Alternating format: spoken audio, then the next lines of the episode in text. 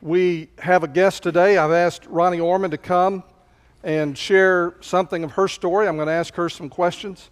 And um, uh, Ronnie is a registered nurse with the Cross County Health Department. She and her husband Josh have been married for 14 years. They have three children Jackson, who is in heaven, uh, Jenna Claire, their daughter, and Jet, their son, who is one of the most recent graduates of our We School ministry here at Wynne Baptist Church. And so, would you please join me in welcoming Ronnie Orman to our platform? Ronnie, thank you for agreeing to share with us today. Uh, let me just begin in this way. Share with us how did you first come to know Jesus Christ as your Lord and Savior?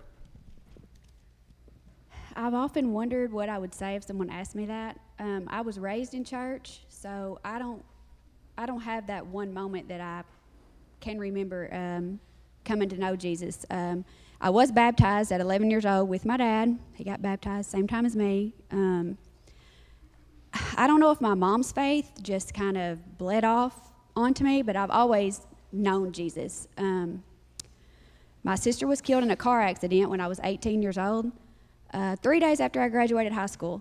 So um, I watched my mom uh, deal with that with a lot of faith that, um, of course, I didn't understand at that time uh, where she had to pull that faith from. But um, I've just I've always known. I've always known Jesus. Um, I don't think that I was um, the follower that I am now, obviously. Um, I do believe that trials, they change you. Um, they make Jesus into this untouchable father figure, into your best friend and your, your breath. If I did not have Jesus, I, I would not be able to breathe. Before I lost my son, um, I think I, I loved Jesus and I knew him, but I didn't need him like air. Um, and now I do. So I don't have that one moment that, that I came to know Jesus, but I, I have the moment that I accepted that I needed him like air.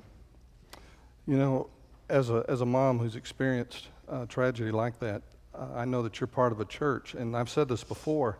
I don't think I've ever been in a church family that's experienced more personal tragedy than this particular church family.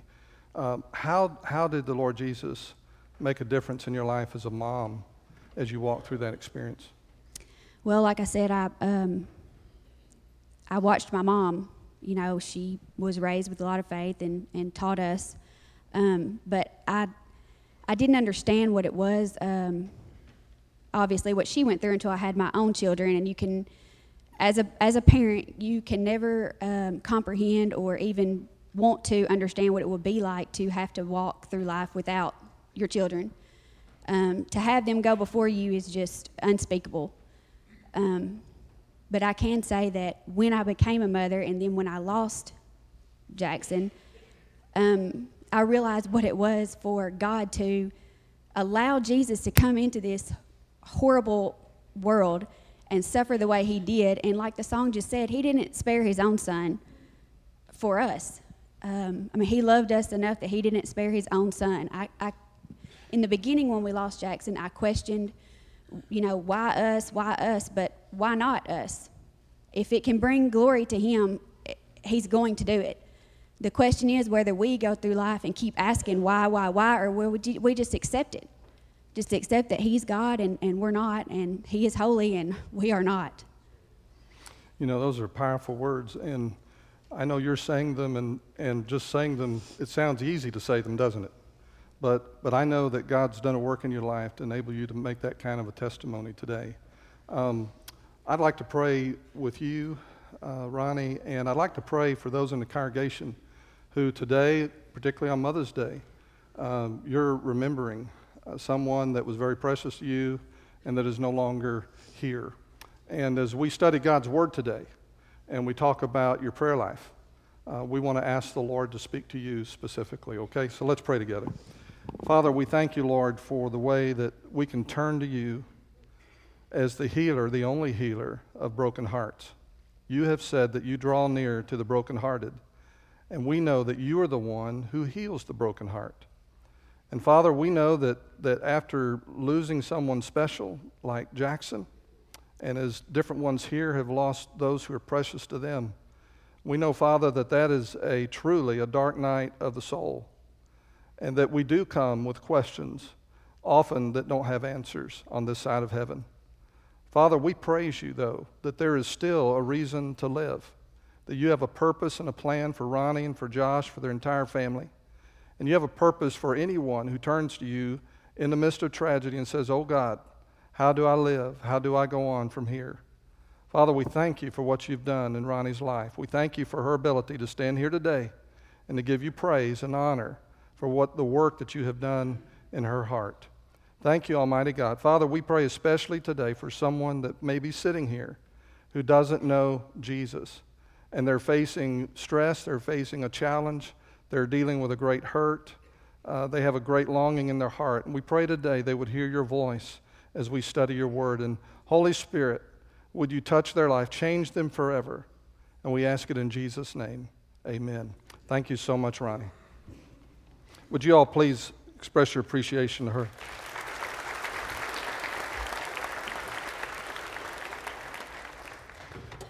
And at the end of the service today, if you have never trusted Jesus Christ as your Lord and Savior, we're going to give you an opportunity. Some pastors and I will be standing down front. And at the end of the service, it's an opportunity, whether you're in the balcony or downstairs, just to come and to say, I want to trust Christ. I, I want that new life. I want that capacity to deal with all the things that can come the way that lady did. And so we'll, we'll be here to help you. Uh, would you listen attentively now as we read God's Word. We're talking today about the gospel on your praying.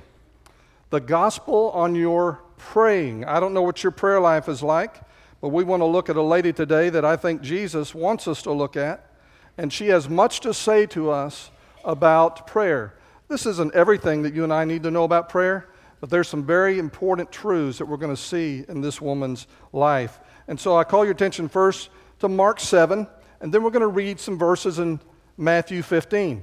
Same story. I want to read both accounts because they're going to be important to us as we go through this this morning. Mark chapter 7, and I'm beginning in verse 24. Mark 7, verse 24. From there he arose and went to the region of Tyre and Sidon. And he entered a house and wanted no one to know it, but he could not be hidden. For a woman whose young daughter had an unclean spirit heard about him, and she came and fell at his feet. The woman was a Greek, a Syrophoenician by birth, and she kept asking him to cast the demon out of her daughter. But Jesus said to her, Let the children be filled first, for it is not good to take the children's bread and throw it to the little dogs.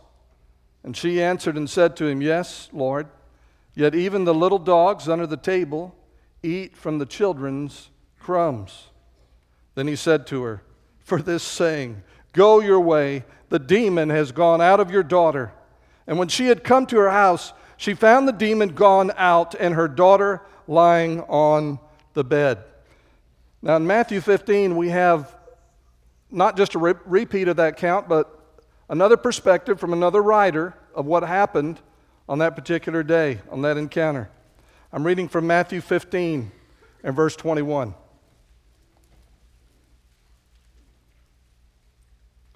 Then Jesus went out from there and departed to the region of Tyre and Sidon. And behold, a woman of Canaan came from that region and cried out to him, saying, Have mercy on me, O Lord, son of David. My daughter is severely demon possessed. But he answered her not a word. And his disciples came and urged him, saying, Send her away for she cries out after us. But he answered and said, I was not sent except to the lost sheep of the house of Israel. Then she came and worshiped him, saying, Lord, help me. But he answered and said, It is not good to take the children's bread and throw it to the little dogs. And she said, Yes, Lord. Yet even the little dogs eat the crumbs which fall from their master's table. Then Jesus answered and said to her, O woman, great is your faith. Let it be to you as you desire. And her daughter was healed from that very hour. A woman coming to Jesus, asking for something from Him. You know, at the heart of your prayer life, that's what's happening. And there's more that can happen, more that should happen, but much of our prayer life is spent asking God to do something, asking for something from Him. And so these accounts are not in the scripture by accident. And I believe with all my heart that the gospel, which is good news, that Jesus has something here for you and me to see about prayer and how he interacts and responds to you and me when we pray. What does Jesus want you to know about prayer? Number one, people who need Jesus pray. People who need Jesus pray. In verse 24 of Mark 7, let me read it again. It says, For there he arose and went into the region of Tyre and Sidon, and he entered a house and wanted no one to know it. But he could not be hidden. For a woman whose young daughter had an unclean spirit heard about him, and she came and fell at his feet. For some reason, Jesus did something that he had never done before in his ministry. He traveled outside of Israel, he visited Gentile territory. This place where he went was about 35 miles uh, northwest of the Sea of Galilee. And we're really not told expressly why he went to this place. We suspect, we can guess, reading the account, that he was probably tired and, and he needed to get away, needed to shut down for a little while. Uh, we don't know exactly, but we do know that when he went there, he really didn't want to deal with anyone. Uh, but he couldn't be hidden. He didn't want anyone to know he was there, but he couldn't hide that fact, and word got out. And so this woman finds out. This woman is not a Jew. The Bible says she's a Syrophoenician. Phoenician people had, were seafarers who had settled in different parts of the Mediterranean. They'd settled in Syria, which is where this lady was. They'd also settled in parts of North Africa. But she was a, she was a part of this people group uh, the Old Testament would have called them Canaanites. And so you see that language uh, running through there as we think about her. So, what is the Bible saying about her? It's saying she's a pagan, she's not a Jew. And, and she, is, she is blasting through so many social and cultural barriers to just kind of walk up to Jesus. For one thing, she's a woman, and women just didn't approach a Jewish rabbi. And uh, there were all kinds of taboos and restrictions on communication like that. And, and she's not a Jewish person. She doesn't believe in a Hebrew God. But, but um, she is desperate. And she is approaching Jesus. And she is crying out to him.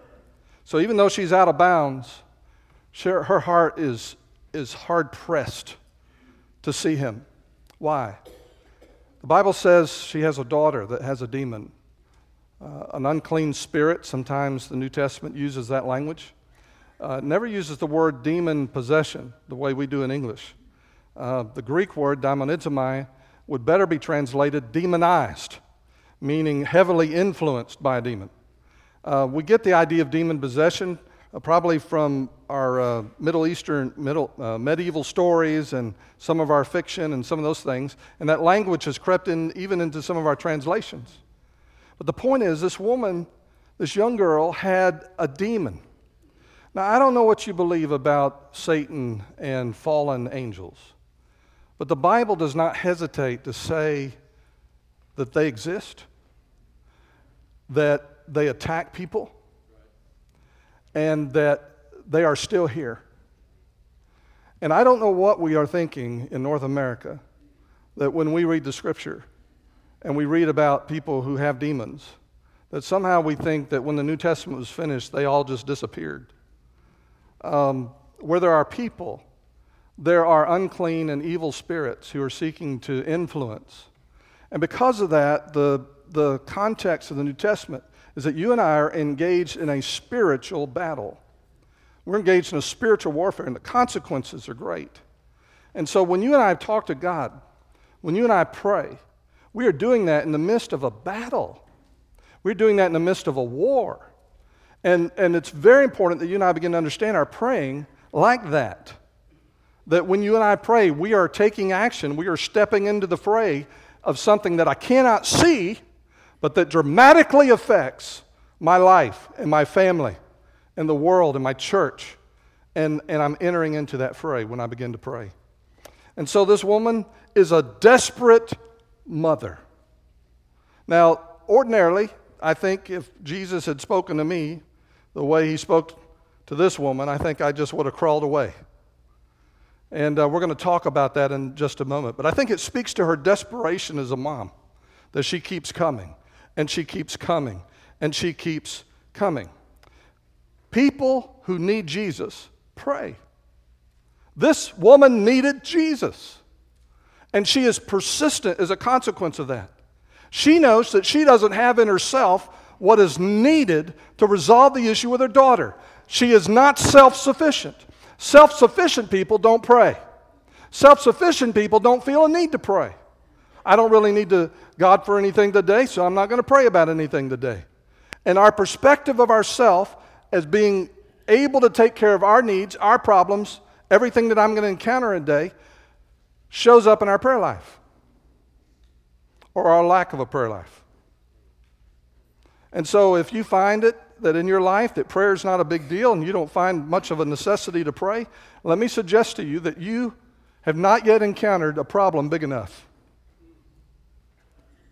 And I would much rather encourage you now, as your pastor, to take everything to the Lord than to wait for the hammer to fall and you experience something so big that you absolutely come to the truth that you cannot take care of you. And that is the truth. God did not make you to be self sufficient, He made you to be dependent on Him. But people who need Jesus, they pray. Second thing I think that Jesus is showing us here in this passage, and I believe it's really clear what he wants you to know about prayer. Number two, people who pray often encounter a delay between praying and receiving. Have you ever experienced that? In uh, Matthew 15, we see this, verse 22. It's really striking. He says, And behold, a woman of Canaan came from that region and cried out to him, saying, Have mercy on me, O Lord, son of David. My daughter is severely demon possessed. Now look at verse 23. But he answered her, Not a word.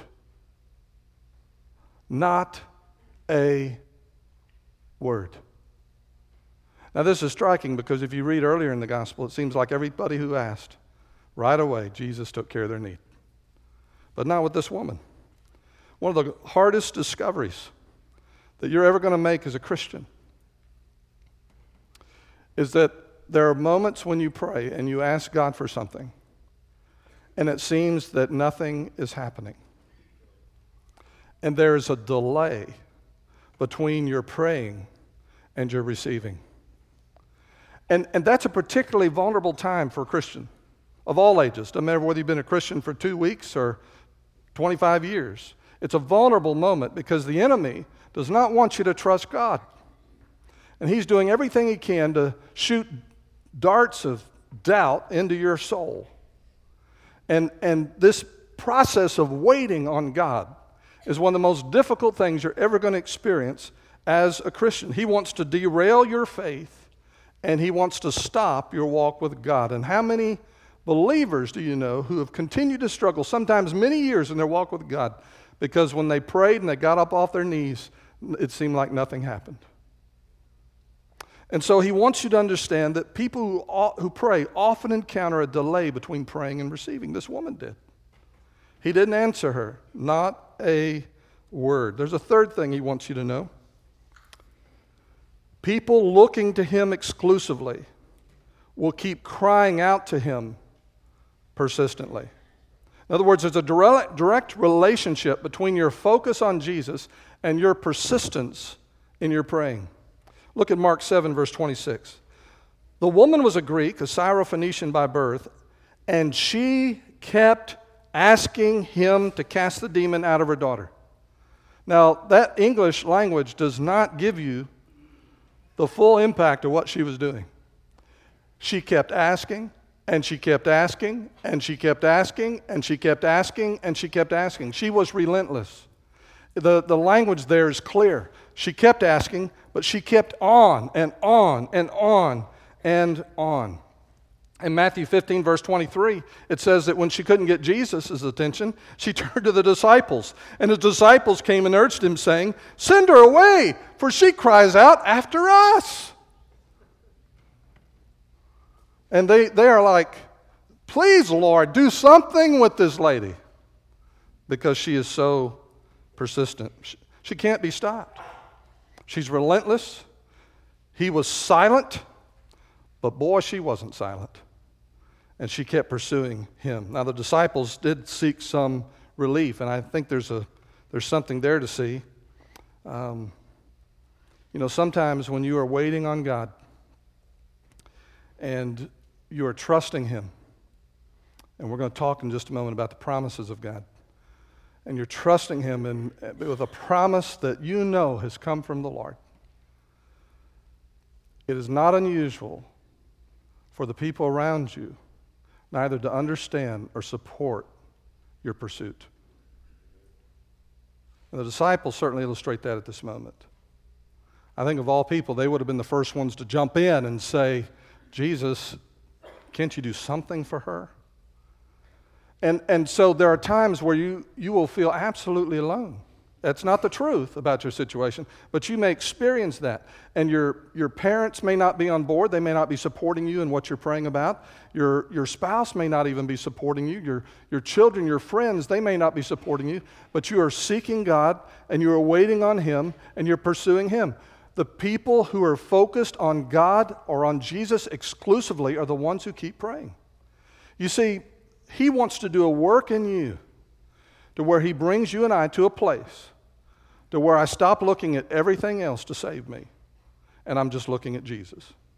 In Hebrews 11, verse 6, the Bible says, without, without faith, it is impossible to please Him, for he who comes to God must believe that He is, and that He is a rewarder of who? Of those who diligently seek Him. He rewards those who diligently seek Him. How does He reward them? With Himself. With Himself. And so He's doing something with this woman in relationship to her faith. Now, last summer we studied 1 Peter in our, in our 242 series in June and July. And uh, I preached about Peter on Sunday morning, and then in homes during the week, people gathered and y'all discussed it. One of the things that we learned from Peter is that your faith is more precious than gold to our God. Your faith is more precious to Him than anything else. It's the most valuable thing. They are the diamonds of heaven, your expressions of faith. And, and He allows, and He is working in circumstances sometimes to do some things to make your faith more pure uh, and more focused on Him. Uh, one of the part of the language that's used in the New Testament is this idea of proving your faith, proving your faith, to show that it exists. You know, if your life is trouble free, if there are no problems in your life, if there's, there are no needs in your life, uh, you can say, I believe in God, but what are you actively having to trust Him for? It is when you have need, when you come to Him and you have to pray, when you are facing a crisis, that then you have to make a decision. Do I believe this stuff or not? Do I believe in Jesus or not? Is he real to me or not? And so he proves your faith through those experiences. He also purifies your faith. He puts it through the fire, we saw in Peter. And, and all the impurities of molten gold will float to the surface. And those people who were making these gold ingots or gold jewelry, whatever it was, would skim the impurities off the top. And so, to make that gold more precious, he would purify it. And you say, well, what needs to be purified about my faith? Well, sometimes I say I trust God, but I got a safety net over here, and I got a safety net over here, and I'm trusting this, and I'm trusting my account, and I'm trusting that person, and I'm trusting all kinds of other things, and I say I trust God. What, what often happens when He purifies your faith is all those things go away. And you only have Him to trust. And so people who pray persistently are the ones who have focused entirely on Jesus Christ. They're focusing all their attention on Him. They're looking to Him exclusively. That's what this woman is doing. She's got no other recourse. She's got no other safety net. She's got no one else to turn to. Jesus is all she's got. And then, number four, what Jesus wants you to know about prayer People who keep praying are clinging to his promises. People who keep praying are they're holding on to something. They are clinging to his promises. Now, we have one of the most remarkable exchanges in the Gospels that we're going to look at here. Mark 7, verse 27. Listen to it carefully. But Jesus said to her, Let the children be filled first. For it is not good to take the children's bread and throw it to the little dogs. And she answered and said to him, Yes, Lord. Yet even the little dogs under the table eat from the children's crumbs. Then he said to her, For this saying, go your way. The demon has gone out of your daughter. In Matthew, he says to her in 15, verse 28, O woman, great is your faith. Let it be to you as you desire. And her daughter was healed from that very hour. Now, what is Jesus doing? He calls her a dog? Good grief. You know, a dog, if I call you a dog, that's, well, that might be cool in some places. But in most of the time in the Old Testament, if someone was called a dog, that was offensive. If someone was called a dog in the New Testament, that was offensive. What is that all about? Well, unfortunately, the word that's used there is a, a, a diminutive, and it's not talking about a full grown dog. It's talking about a little dog, probably a pet. And they did have dogs as pets in New Testament times. And so, probably like household pets. These are little dogs that just kind of hang around under your feet, get hair all over the place, and nip at your heels, and whatever your dogs do. And he comes to her and he says, Look, and he draws from something she would have been very familiar with to try to help her understand. I don't believe at all in my heart Jesus is trying to offend this lady. I think he's drawing on something in the culture to, to show her something. And this is really, really cool. Hang with me, okay?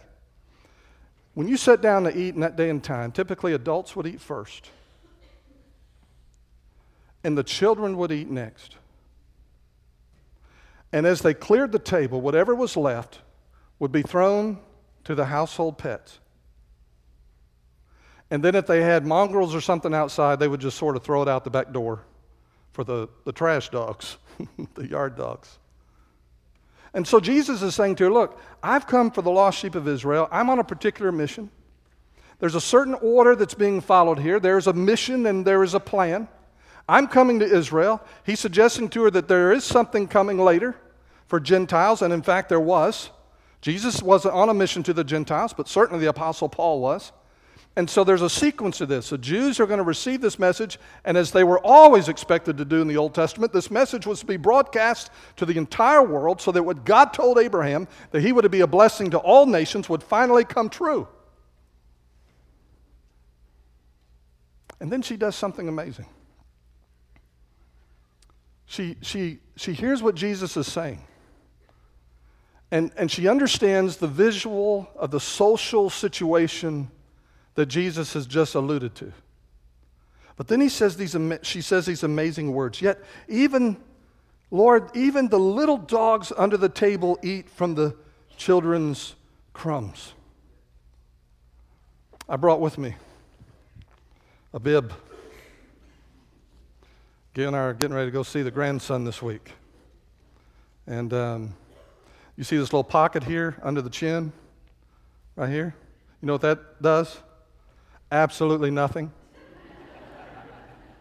uh, it's a waste. I don't even know why they put it there. I don't know about anybody else, but when our children were being fed, they were very independent sorts. They wanted to feed themselves. And so they would, they would kill the food first. I think that's just born in children to kill their food. And so if it was spaghetti, they would smash the spaghetti. If it was peas, they would smash the peas. Whatever it is, they kill the food first. And then they, they take the, the, the weapon and they, they get something on it and they try to get it to their mouth and it goes here and it goes here and it goes on the floor. How many times has have Gail and I flipped a coin to see who's going to take the child and hose them off? and who was going to clean up all the debris field around the high chair? You know what I'm talking about? All the food that would go around the high chair.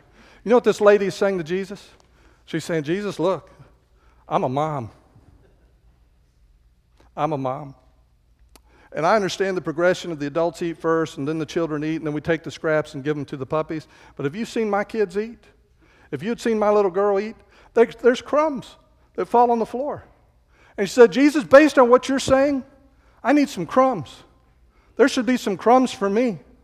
And she's not waiting for the plan of God to work out in, in the original progression. She's crying out now. She's saying, Jesus, based on what you've said, if that's the analogy, if that's the way God works, then where are my crumbs? And a crumb from God in your life can change everything. And she knows it. And she's crying out to him. What has she done? She's not approached Jesus based on her worthiness. Lord, you don't understand. I'm a human being. You created me. You should listen to me. You should do stuff for me. You know, the real danger when you've been praying a long time for something is we begin to argue our case based on how long we've been praying. Oh, God, I've been praying a long time. Don't I have your attention? Haven't I been good enough? Haven't I pushed long enough? Have I waited long enough? You know, Lord, that should be worth something. That should merit something. She doesn't approach on that. She should say, You know, I'm not a dog. You shouldn't call me a dog. I'm a, I'm a person, and I'm as valuable as anybody else. All people are created equal. She doesn't come on that basis. She doesn't come at all based on who she is. Her entire approach is based on what Jesus has said.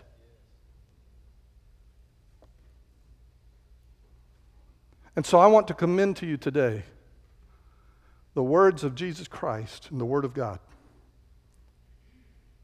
is one of the most powerful ways to sustain your prayer life when you're waiting on God is to get into His Word and to read the promises of God. As you begin to pray the promises of God, the Father loves to hear His Word prayed back to Him. You know, a few weeks ago as a church, we had a week of prayer. You remember that? Seeking Him together, right here in this auditorium. We started on one Sunday morning. We had seven zones set up in the auditorium. You came in for an hour, and there were scriptures and there were all kinds of prompts and encouragements for how to pray for that hour.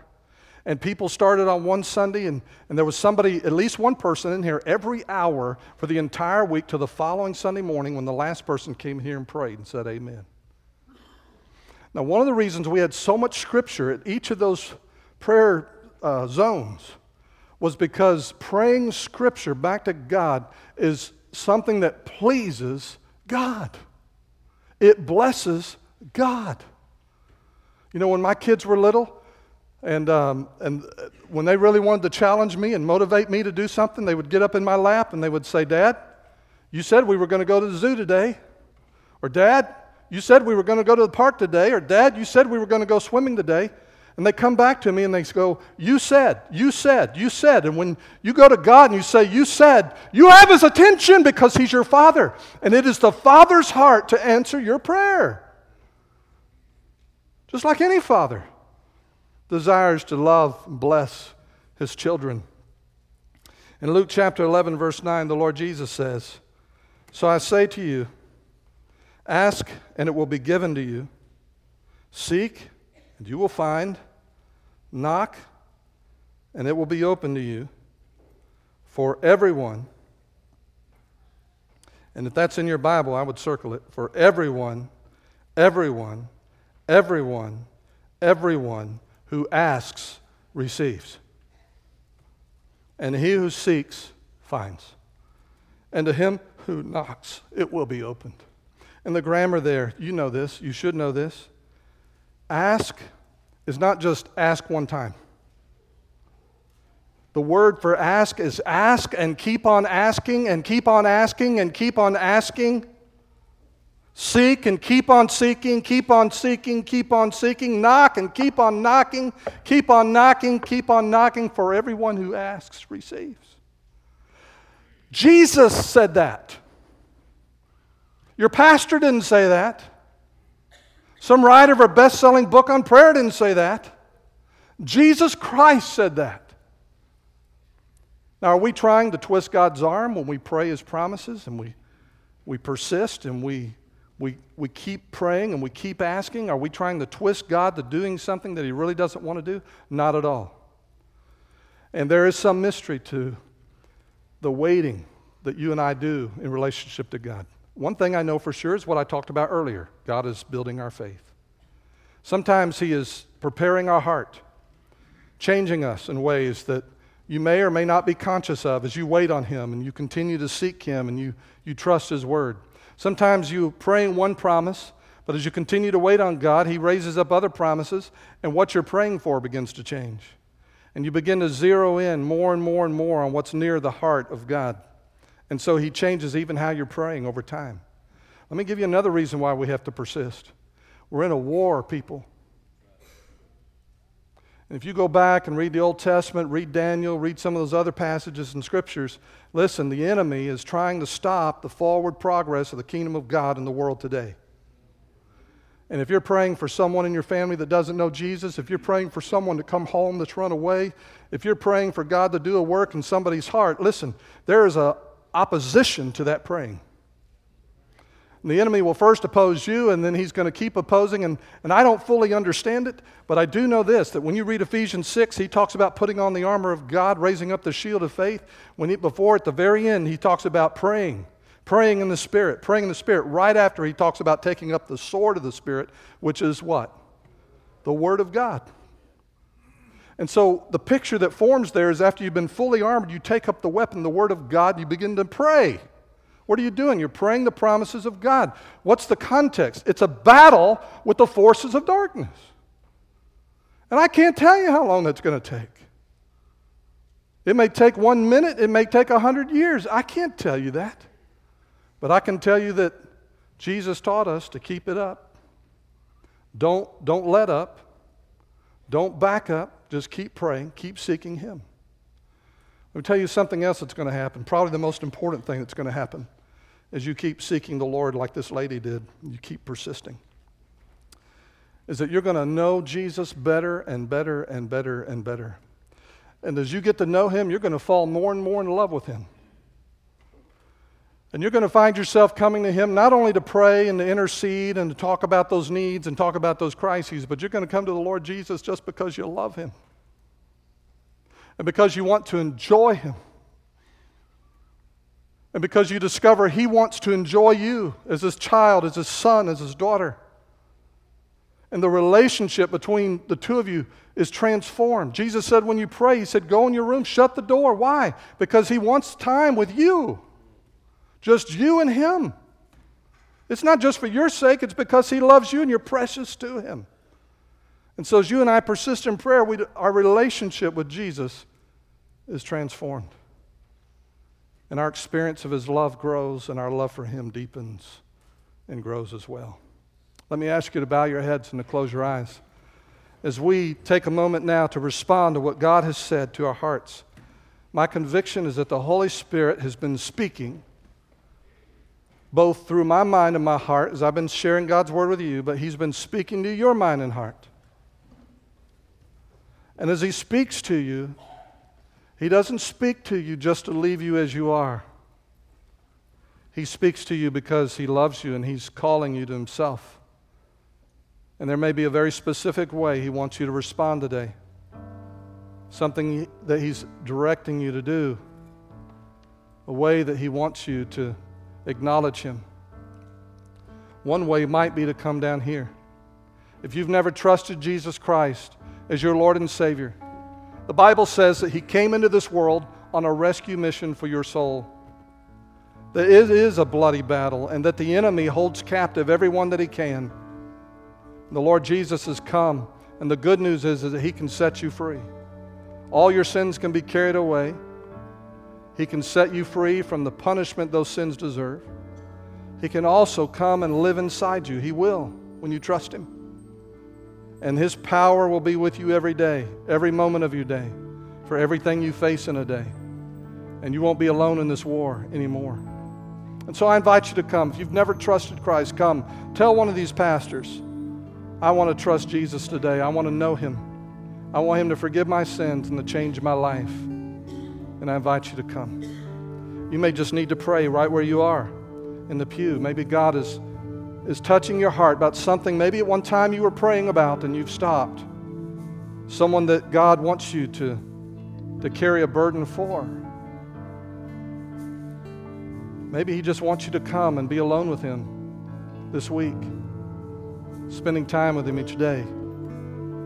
Just to know Him, just to love Him, to be with Him. How's He speaking to you?